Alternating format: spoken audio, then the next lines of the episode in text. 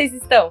Eu sou a Fernanda, outra Pagu indignada no palanque. Eu sou o Rodolfo, tô aqui pela primeira vez no podcast da Maléficos e trem doido só sobe quem é.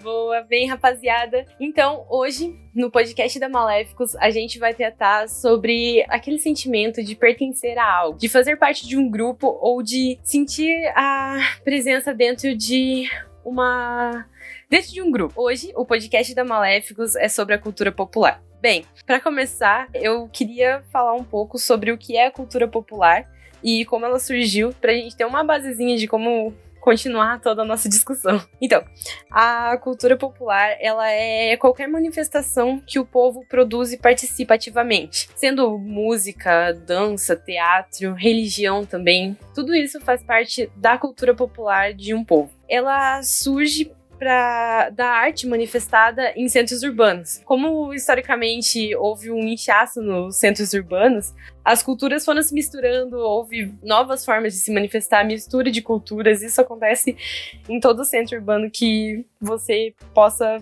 pisar. e bem, dentro desses centros urbanos a gente pode encontrar coisas como lendas urbanas, samba, artesanato, carnaval e todo, tudo isso que tem a ver com a cultura popular, com um modo de um povo se manifestar. Bem, para alguns, é, alguns estudiosos, no caso, os, essa, essa cultura popular ela surgiu por causa dos meios de comunicação.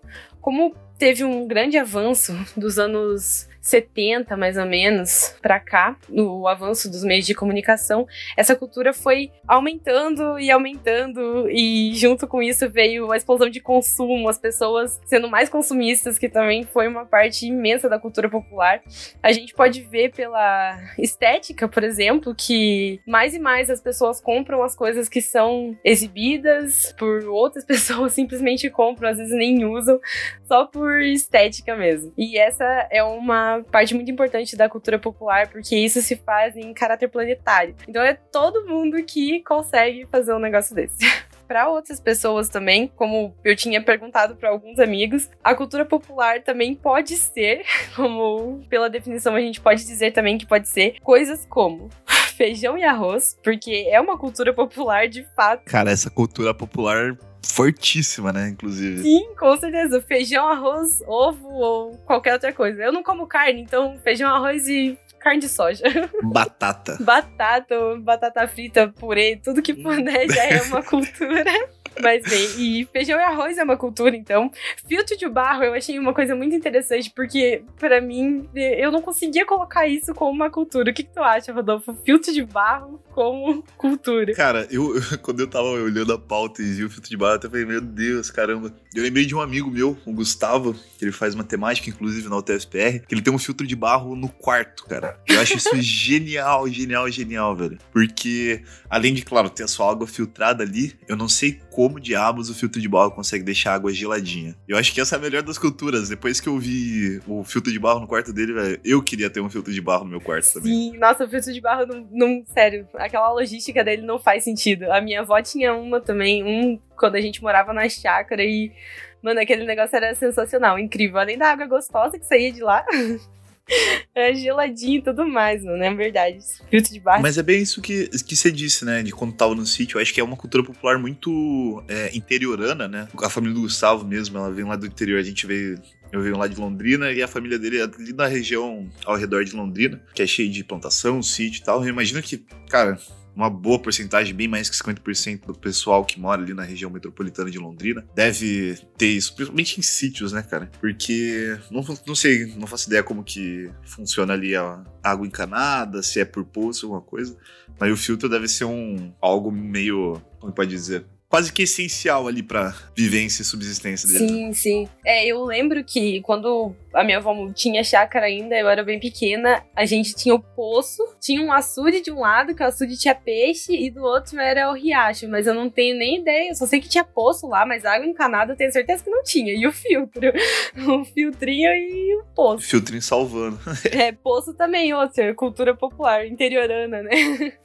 Mas é, e além dessas também, a gente pode, dentro da música, né, dentro da manifestação, dá pra colocar o funk, como o pessoal colocou. Eu li também bailão, bailão, bailão, achei sensacional, porque uma cultura popular boa, né? Puta merda. Nossa, velho. Aqui eu, eu lembro quando eu morava com a minha mãe em Guaratuba, tinha, tem alguns bailões bem famosos lá, que tinha o tio Lulu, tinha bailão da Marga. Cara, é, eu, eu demorei até eu ter já quase na minha, na minha fase adulta para entender o que é um bailão, cara. E eu falei, nossa, mano, minha mãe sabia onde tava se metendo, né, cara? Porque, pô, bailão parece ser muito divertido, cara. Eu, infelizmente, nunca participei de um, mas eu queria ter essa cultura mais presente na minha vida. Mano, bailão, olha, bailão tem, é que tem, dá para colocar dois tipos de bailão, né? O bailão de bailão de funk, né? E o bailão de bailão sertanejo, aquele bailão raizão dos gaúchos, né? O risca-faca. É, o risca, é, o risca-faca é legal. O meu, a minha família, por exemplo, o pessoal é gaúcho e catarinense ali, a gente, eu nunca fui assim de ir num bailão, mas a gente faz o bailão em casa quando tá todo mundo reunido. É só os maneirão tocando, o pessoal dançando pra lá, dançando pra cá, roda de dança e foda-se. Bailão em família, cara. Quem disse que não pode, né? Sim, mano. Agora na quarentena, só bailão em família também. É bom dar uma distraída ali, todo mundo se diverte, dança. Bom demais. Com aquela cervejinha gelada ainda. Hum, Meu Deus do céu. Nossa. Nossa senhora. Mas entre, entre isso também a gente tem a capoeira, que é outra que eu acho a capoeira sensacional, incrível. Uma, eu sei, eu sempre tive vontade, mas eu nunca tive talento, porque ela não é, não é uma dança, né? É uma, é uma luta, no caso, né? Que o pessoal fala. Sempre tive vontade de fazer, mas capoeira para mim, não. Nossa, eu sou muito tanso pra isso. Então, capoeira é meio que um misto de tudo, né? Tem essa parte da dança, é arte marcial, é um esporte, né? Também, por assim se dizer. Sim. É interessante que é uma coisa totalmente. É, tem matriz africana, mas é totalmente brasileira, né? Isso a gente encontra lá em Curitiba, por exemplo. Agora eu tô em Guaratuba, mas lá em Curitiba, vira e mexe, você tem tipo, um punhado de lugar, um punhado de estúdio de academia ou estúdio de dança que, inclusive, tem aula de capoeira, né? Então é um negócio que se disseminou por todo o solo nacional e que é muito forte na nossa cultura em geral. Sim, nossa, capoeira é muito, né? Tipo carnaval, né? Não tem. Eu aprendi a gostar de carnaval, por exemplo, tipo ano passado, que foi, foi ano, não, esse ano. Esse ano, no começo do ano, por causa da faculdade. Eu simplesmente comecei a gostar de carnaval por causa da UT, senão, não sei lá, porque eu já não, não sou muito chegada. Sabe aquelas pessoas que quando na adolescência só fica naqueles rockzão pesado, assim, odeia todo mundo, quer ser emo, fazer essas coisas? Eu era muito desses adolescentes, muito chata. 30 graus, solzão torando e tá toda de preto, assim, né, cara? Aqueles cabelos jogados na. Meu Deus do céu, eu não consigo. Sério, aquela fase eu não sei. Não sei se eu superei, mas meu Deus do céu. eu não gostava de carnaval, nossa, eu ficava tipo, mano, que carnaval, coisa. Uh. Mas esse ano, nossa, foi aquele, aquele pré-carnaval que teve das baterias da UT. Eu fui, tipo, mó animadaça, tipo é uma, é uma sensação gostosa, não é uma. Do jeito que eu falava antes, não é uma coisa ah, assim, toda ruim que eu achava. É uma coisa gostosa, tem uma energia boa, o pessoal que vai é legal. E, mano, eu. Pra mim, o carnaval, assim, do Brasil mesmo é coisa mais gostosa. Não tem, não tem. Não, mas o que você disse foi bem interessante, porque também você começou a gostar do carnaval porque você estava inserida agora num grupo que antes você não tava, né? Que é o da universidade, que é o das baterias. E isso abriu as portas aí para você começar a ver com outros olhos essa comemoração maravilhosa. Sim, como a gente sempre fala, quando a gente entra na universidade, a gente muda, né? Nossa, totalmente. Eu acompanhando algumas gravações de vocês, vejo você, principalmente tu, falando várias coisas sobre como sua vida mudou na, na faculdade só veio de coisa boa, né, cara? Agora começou até a gostar de carnaval, sucesso total. Meu Deus, não, sério, eu não sei porque antes eu não gostava, de verdade. Desde o desse começo do ano, depois desse carnaval, eu tenho uma pira, porque eu quero demais passar um carnaval em Antonina. Porque eu sei que é uma semana de puta carnaval, assim, com todo mundo muito louco, só bateria lá, batucando de noite, de noite você não dorme. Pra mim, aquilo lá é sonho, sério. Carnaval de Antonina, pra mim, se tiver ano que vem o carnaval, por favor, Antonina. Cara, eu fui uma vez pro Antonini. Eu, eu não vou falar nada, eu só, eu só vou falar vá. Sério, cara, você não vai se arrepender um pingo. É, carnaval de Antonini é muito massa. Além de carnaval, eu acho que uma das, das outras culturas que, tipo, me, deixa, me deixou muito mais ainda, tipo, até depois que entrei na faculdade mesmo, eu já gostava antes, mas depois que eu fiquei sabendo que tem a festa junina mais sensacional, que é o pessoal de matemática que faz, pelo que eu lembro, é o pessoal de matemática. Eu fiquei tipo, mano, eu preciso ir na festa junina. Essa festa junina, a cultura da festa junina também é uma coisa muito sensacional. Eu sempre gostei, eu sempre dançava, eu sempre participava. Mas depois também dessa de falar com o pessoal, faz a tal da. Eu acho que é Pisa o nome, né? É a Pisa Menos. É uma festa do caralho que é feita com entre matemática e comunicação, os cursos de matemática e comunicação da UTF. Cara, é muito bom. É muito bom. Mano, é tudo pra mim. Eu quero muito nessa festa.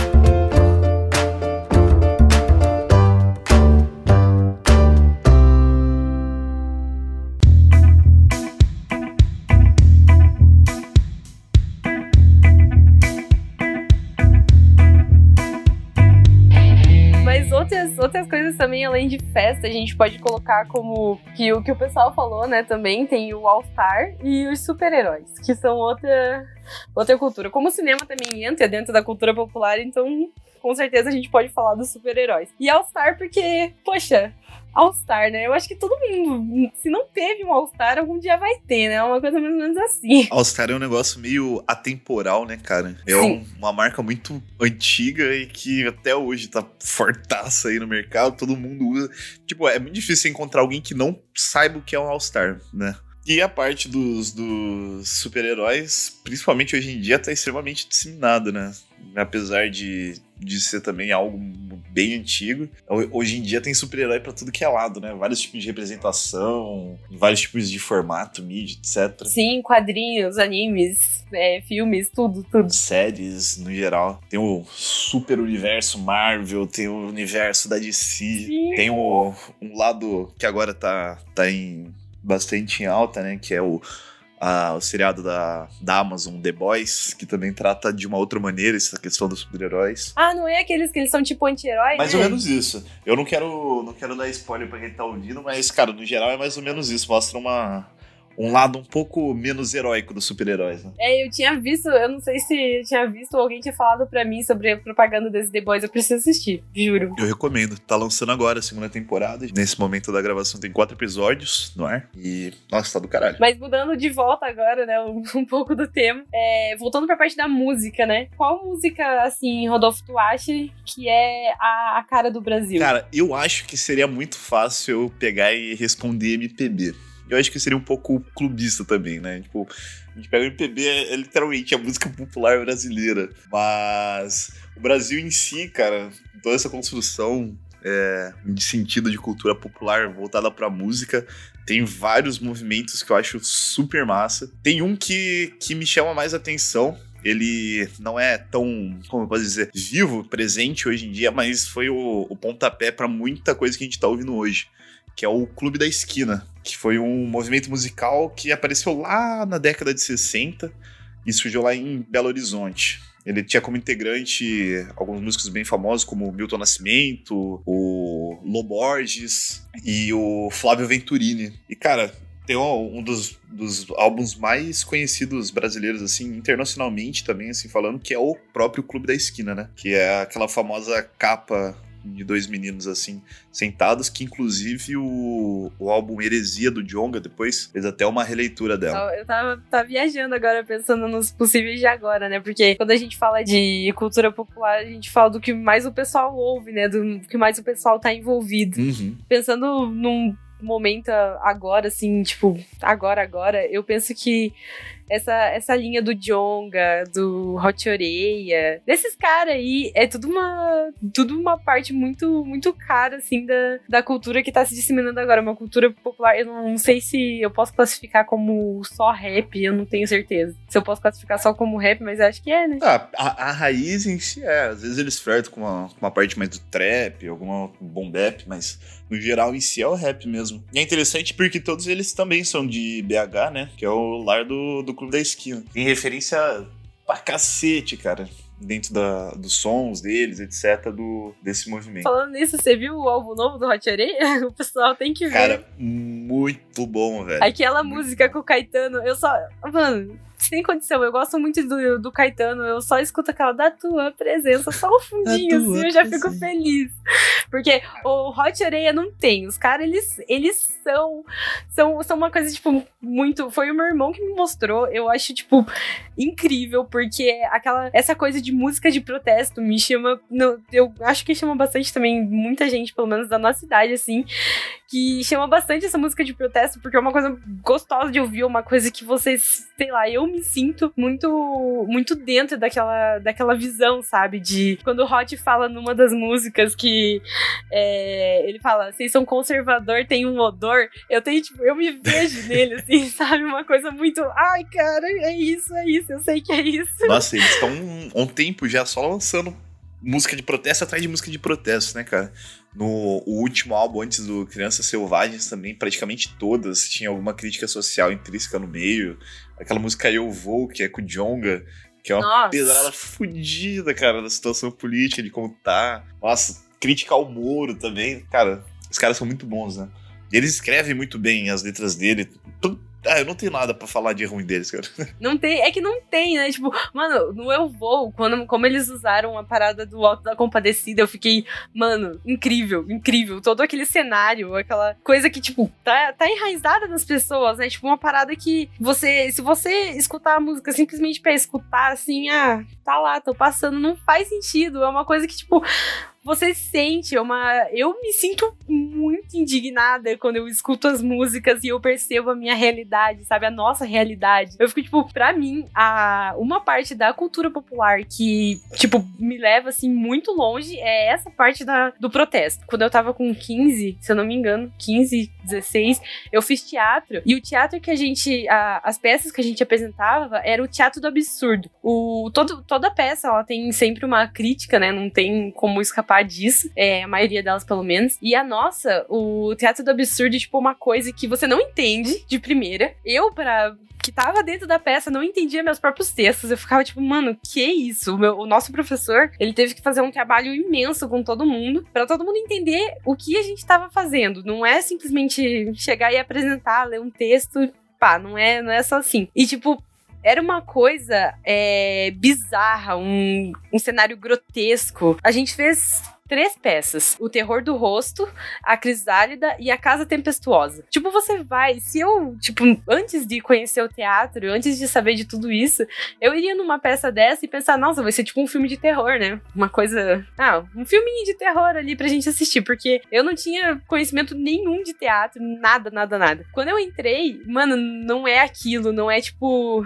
É, você assiste a peça, você vê, tipo, ah, é um, uma coisa bizarra, dá um medinho, tem uns sustos no mas por trás tem muitas falas que dizem do desse contexto político de como a sociedade é podre. Ela fala de toda a podridão do ser. O teatro do absurdo é muito isso. Fala de toda a podridão de dentro de você, de tudo que você sente sair, assim, se manifestar no para fora, no seu corpo, nos movimentos que você faz dentro do teatro, na sua fala, na expressão do seu rosto todo, tipo, tudo isso dentro de uma organização de teatro é uma coisa de protesto também que me deixa, tipo, muito em êxtase, assim, sabe? Nossa, deve ser uma energia, um negócio assim, totalmente diferente. Eu acho que deve ser muito foda mesmo. Eu vou dar uma, uma olhada hoje em dia com a, com a pandemia, a gente não tá conseguindo ir em teatro, mas vou dar uma olhada até, aproveitar para pesquisar no YouTube depois, ver se eu não acho algumas peças do tipo, para pelo menos entender um pouco melhor esse, esse sentimento que você tá falando aqui sobre o teatro do horror. Sim, eu, nossa, esse, essa linha do teatro eu super, tipo, indico, super pesquisem sobre, porque, cara, é uma coisa incrível. Dentro disso, né, no, também, da, da música de protesto, um estilo que, para mim, uma música de protesto que surgiu assim como um impacto muito grande foi o estilo do punk. O punk, pra, pra mim, tipo, era muito, muito enigmático, sabe? Eu só vi os caras, eu achava só que os caras eram um puta de gente violenta, assim, os caras mó brabos, sempre, sempre puto com a vida, eu só achava isso dos punk. Aí, esses tempos, o meu professor, é, um professor antigo meu, me deu um livro chamado Mate-me, por favor. Ele conta, na, na descrição tá a história do punk sem censura. E, tipo, quando você lê, você fica tipo, cara, os caras são uns puta de uns babaca, os caras são uns puta de uns idiotas, sabe? Porque o que ele conta na, na no, no livro todo é de como os caras é, faziam os shows, como eles viviam. E a maioria das pessoas sabe que o, o rock and roll no geral, assim, sempre teve essa pegada de drogas e tudo mais, e conta muito disso dentro do livro. Mas uma coisa que dá pra tu perceber se tu for pesquisar de cada músico que tem dentro desse livro é que eles não são simplesmente essa parte que são drogas, que são músicas às vezes que você fica, mano, o que você tá falando? Cala a boca. tem caras eu não lembro o nome do grupo, que esses sim eram babacas, mas os caras simplesmente não ligavam para nada, faziam umas músicas idiotas, só faziam um bando de merda. Mas tem muitas músicas, tipo, é, tipo a, a, a Pat Smith, a é, Leon Jett, alguma coisa assim o nome dela, Christy, Kira, essas mulheres que elas desenvolveram uma coisa dentro do punk que é muito, é muito legal, porque quando você vê a história, que nem eu disse, você pensa, ah, é só droga e música, droga e música e turnê, é isso. Mas não, cara, essas mulheres, é, muitas delas escreveram para muitas, é, muitos jornais e até livros. A Pat Smith, que foi uma das grandes revolucionárias do punk, ela escreveu o livro feminista e, tipo, todas essas mulheres, elas desencadearam uma coisa chamada Riot Girl, que é, é revolução feminina. O Riot, que é revolução, e o Girl é para parecer como se fosse, quando você escreve, é G-R-E R-R-L. É como se fosse um rugido, um girl mesmo, assim. E isso foi para mostrar todo esse lado feminista do punk e como essas mulheres, dentro da, da música, que a gente sabe que muitas áreas da, das artes ainda são né, desiguais com as mulheres, isso é uma coisa, tipo, muito significativa, porque muitas delas eram só vistas como por causa que eram bonitas ou por coisas do tipo, só simplesmente isso.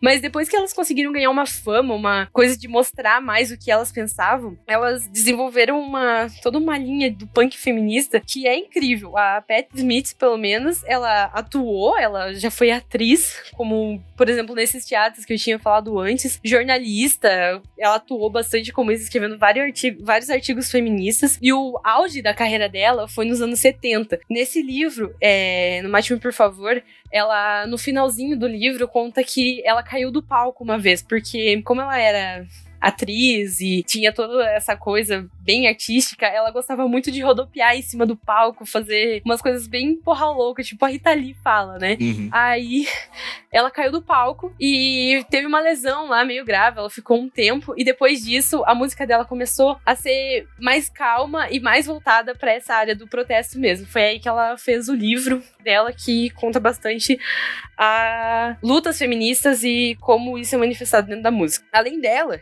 tem a, a Leon, eu acho que é Leon, não lembro o nome dela, mas é a Leon Jett, que é a rainha do rock and roll que o pessoal chama. Ela era vocalista do Runaways e ela foi a primeira mulher a começar uma gravadora no, naquela época, anos 60, 70 para cima, que tipo, como eu disse, elas já eram é, marginalizadas, né? Mulheres geralmente não tocavam, não cantavam. E as que conseguiam pelo menos elas conseguiram, pelo menos elas tiveram um grande sucesso, né? Isso é uma coisa boa.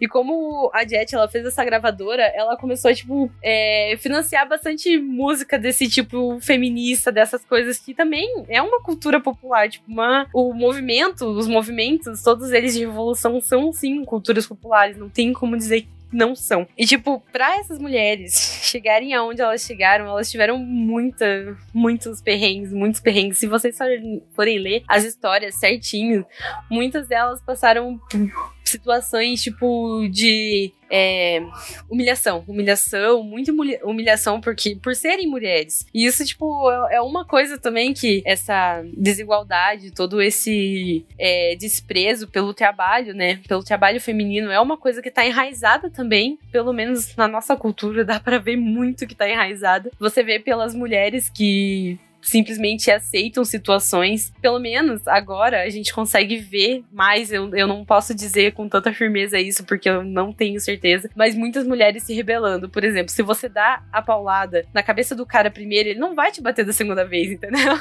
então, vai ser só isso. Se tu der a paulada primeiro, ele não vai erguer a mão pra você, entendeu? Porque você já vai ter dado a paulada nele.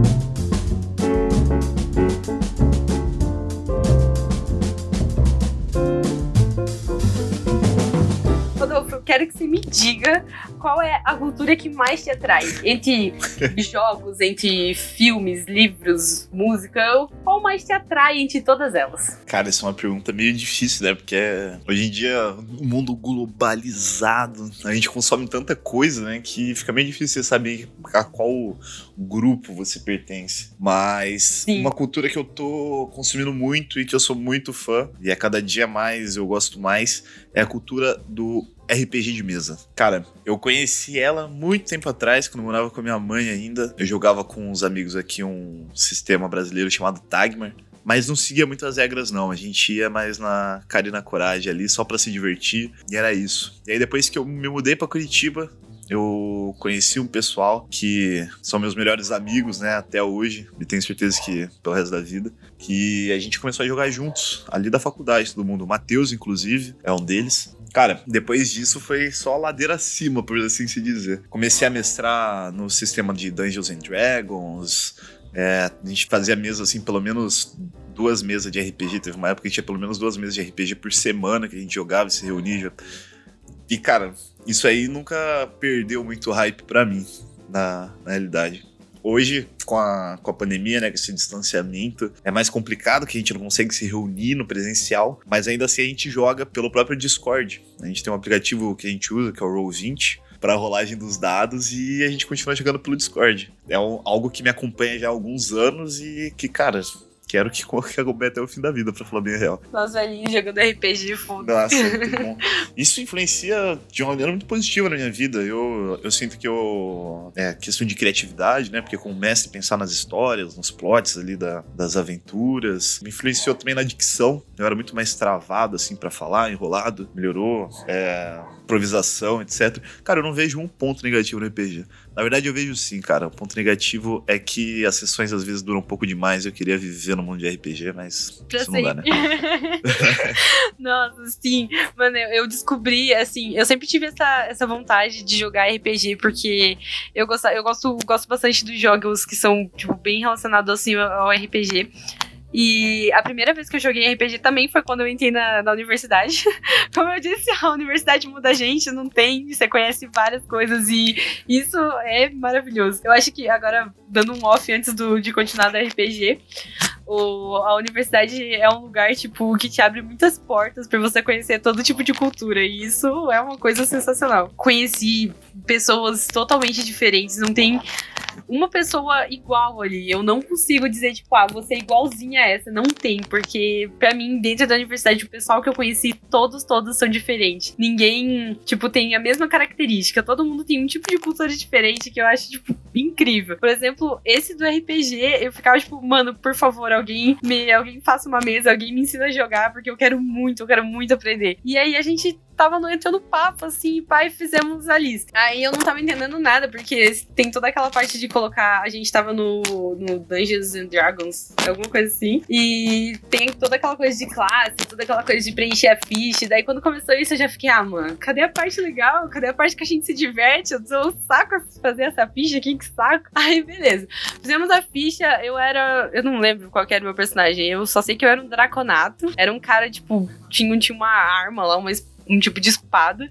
Aí eu fiquei, tipo, muito focada, eu tinha desenhado ele, assim, eu não tenho notas para desenhar, mas eu tinha desenhado ele. Aí, depois dessa ficha, pá, a gente começou a primeira sessão, eu perdi taça, eu não sabia o que eu tava fazendo. Mesmo tendo uma coisa que, que você falou, que a tua dicção melhorou, eu posso dizer que, que mesmo eu fazendo teatro, ter feito teatro, toda essa coisa de melhorar a fala, eu ainda me sinto muito tímida na hora de conversar, assim, até dentro do RPG, porque o RPG é um teatro, né? Né? Lá dentro você atua como, atua como seu personagem. Então, nossa, eu fiquei muito perdida. Eu não sabia o que estava acontecendo, eu não sabia que poder eu tinha que usar. Eu fiquei muito perdida. Aí essa foi a primeira sessão. Aí, depois, esses tempos, um amigo meu apareceu, Fer, vamos montar uma, um RPG também. A gente também joga pelo, pelo Roll20. Aí a gente fez, pá, ele desenhou tudo. É um bagulho steampunk, assim, bem, bem sensacional. Aí ele mandou as classes e eu achei uma foi uma, uma, uma lista bem, uma ficha bem mais fácil de fazer. E o, o João, que é o, era o nosso mestre, ele deixou uma coisa bem livre, assim, sabe? Que eu acho que é mais a essência do RPG. Eu não sei. Pra mim, tipo, você. Quando você entra no RPG, assim, é aquela liberdade para você mostrar a tua imaginação. E a gente conseguir desenvolver uma coisa legal. E, e é isso. Para mim, pelo menos, RPG é isso. E Fer, falamos de RPG aqui da parte da cultura que mais me atrai, mais me agrada, né? E agora quero saber de você. Qual cultura que mais te atrai? O que você tem consumido de legal? Que grupo você se encaixa?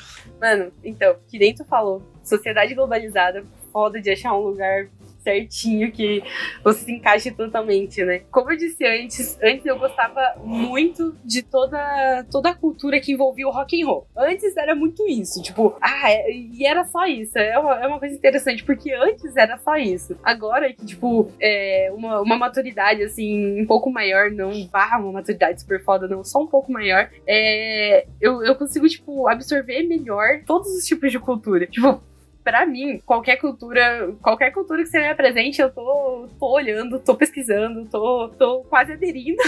eu só. Eu tava falando porque eu gosto, eu sempre gostei muito de anime. Aí, esses dias lançou. Esses dias não, ano passado, eu acho, lançou uh, o Demon Slayer. Não sei se eu viu. Já ouvi falar, mas nunca assisti. Kimetsu no Yaba, eu acho que é que fala. Ah, esse é o. Pode crer, tá na minha lista de de favoritos aqui pra assistir. Sério, incrível. Então, quando tu vê, sabe que o, o Tanjiro, o personagem principal, ele tem uns brincos, né? uns brincos grandões, assim, eu não sei se tu viu. Mas enfim, tem uma loja chamada Shop Crazy, que eu fui lá e eu vi que os brincos estavam em promoção. E eu fico, tipo, muito viciada. Eu comprei os brincos. viu, viu? Uma coisa que, que leva a outra. Você tá dentro da cultura, aí você entra naquela parada de explosão de consumo. Aí, beleza, fiz, comprei o brinco. Aí eu assisti, terminei de assistir um anime. E isso não é um spoiler, tá? Mas eles têm umas máscaras aí, que nem os caçadores de ambu, os caçadores ambu lá do, do Naruto. E aí eu falei, hum, eu não tenho nada pra fazer. Vou fazer uma máscara, foda-se. Por que não, né? Por que não, né? Peguei e fiz uma parada, sabe aquelas coisas de, de pré-escolinha que você pega o balão, enche, começa a passar cola e cola papel, cola papel, cola papel e vai fazendo. Fiz uma máscara. E, e, é uma coisa que, tipo, que eu, eu sou muito assim, que quando eu conheço uma cultura nova, eu, tipo, entro de cabeça, assim, só vou, só entro, assim, pronto, pronto. Daqui a pouco, às vezes eu só deixo ela de lado, às vezes eu fico lembrando dela de vez em quando, tipo, agora, eu fazia muito tempo, desde, eu acho que do segundo ano, que eu não tinha assistido um anime, que foi, no meu segundo ano, se eu não me engano, lançou o Bogu Scary Dogs, que é o último anime que eu tinha assistido. E aí, esse, esse ano agora, tipo, voltou tudo isso, sabe? E eu já tô louca comprando brinco, fazendo máscara e é, sempre, é sempre assim, não tem. Caiu de cabeça de volta, né? Sim, sim, toda vez, não tem. Eu conheço, conheço alguma coisa nova, é, é, sempre assim, eu não, não sei, é curiosidade, sabe? Essa parada da curiosidade de sempre tá lá, que nem eu falei nos outros podcasts, porque eu gosto muito, os meninos ficam zoando, porque eu gosto muito de estudar as matérias que diferentes que tem dentro da UT. Eu disse que eu queria fazer a matéria de introdução à cognição, e tipo, mano, pra mim é, uma, é um nível de curiosidade muito grande entrar dentro disso, sabe? O pessoal zoa, mas eu gosto, não tem. eu acho que é mais uma cultura generalizada, né? Não tem, nem se disse globalizado, não tem como escolher uma só. Ah, mas deixe que zoe, quem, tá, que vai sair ganhando no fim das contas é você, né? Só somando coisa nova aí. Sim, nossa, eu, mano, tenho muitos, muitos planos pra fazer muita coisa nova. A gente não sabe o que vem depois, né? Estamos aí nessa vida. a gente nunca sabe quando um vírus global vai espalhar por aí, matando galera e fazendo a gente ficar em casa, né? Sim, nunca se sabe. Nossa, tanta coisa. Eu acho que. Eu não, eu não sei tu, mas eu, eu fiquei pensando, eu mastiguei tanta coisa que eu devia ter feito antes, que agora a gente tá preso, né? Não dá pra fazer nada. Aí eu mastiguei tanta coisa, tipo, nossa, eu devia ter saído aquele dia. Nossa, eu devia ter feito tal coisa. Mano, devia ter falado com ele. tipo, umas coisas assim, sabe? Todo mundo deve ter mastigado isso na, né, nesse momento. É, o pior de tudo é que a gente tem muito tempo a pensar, né? É. Esses dias, então apenas complica. Mas a vacina há de sair o quanto antes. Logo estaremos livres dessa prisão estrutural aí. Sim, por favor, vacina venha logo. É que nem, que nem diz, eu acho que é Nietzsche, não sei, que o, o homem é o lobo do próprio homem, alguma coisa assim. A gente é o lobo da nossa própria mente, então não tem como fugir disso. Então, rapaziada, eu acho que é isso. Eu acho que eu e o Rodolfo conseguimos nos expressar bem, né, Rodolfo? Conseguimos falar um pouquinho, né? conseguimos passar por cima, assim, do que a gente entende por cultura popular e de tudo aquilo que a gente consegue absorver como essa cultura do povo. Todas essas manifestações. Então, como esse podcast também é uma forma de cultura popular, não esqueçam de ver, de escutar ele, escutar os outros episódios e seguir junto nesse rumo, uh, junto com a gente, para escutar os próximos podcasts, que isso aqui eu espero que vá muito longe. Bem, você pode encontrar o podcast nas plataformas do Deezer, do Spotify e do SoundCloud. SoundCloud. E para vocês acompanhar quando a gente lança um podcast novo, vocês podem seguir a gente no Facebook, que é Maléficos com Z, ou no Instagram, que é Maléficos não Mafélicos. E é isso, rapaziada. Falou e muito obrigada por estarem com a gente hoje. Valeu, gente, por ouvir. Valeu, pessoal da Maléficos aí pelo convite, pra eu participar do episódio de hoje. Muito obrigada, Rodolfo. Até a próxima. Até.